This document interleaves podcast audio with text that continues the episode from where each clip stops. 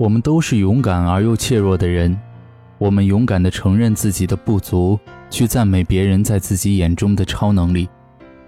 然而，迟迟没有开始让自己向自己喜欢的样子靠近。不是我们做不到，我们还是不够坚定。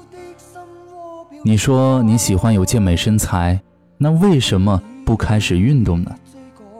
你说为什么他能说那么流利的英文，我却不可以？那为什么不开始学习英文呢？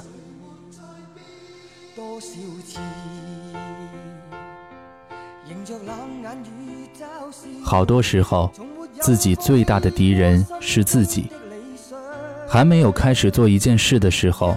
就给他判了死刑，然后你就只是在那里羡慕着羡慕着，殊不知，要是你开始羡慕的时候就开始做的话，已经比被你羡慕的人做得更好了。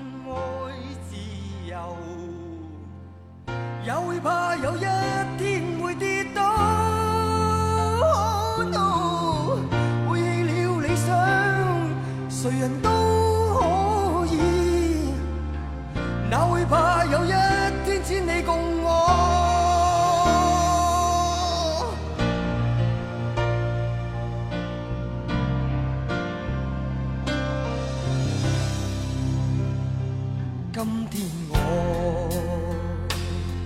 寒夜里看雪飘过，怀着冷却了的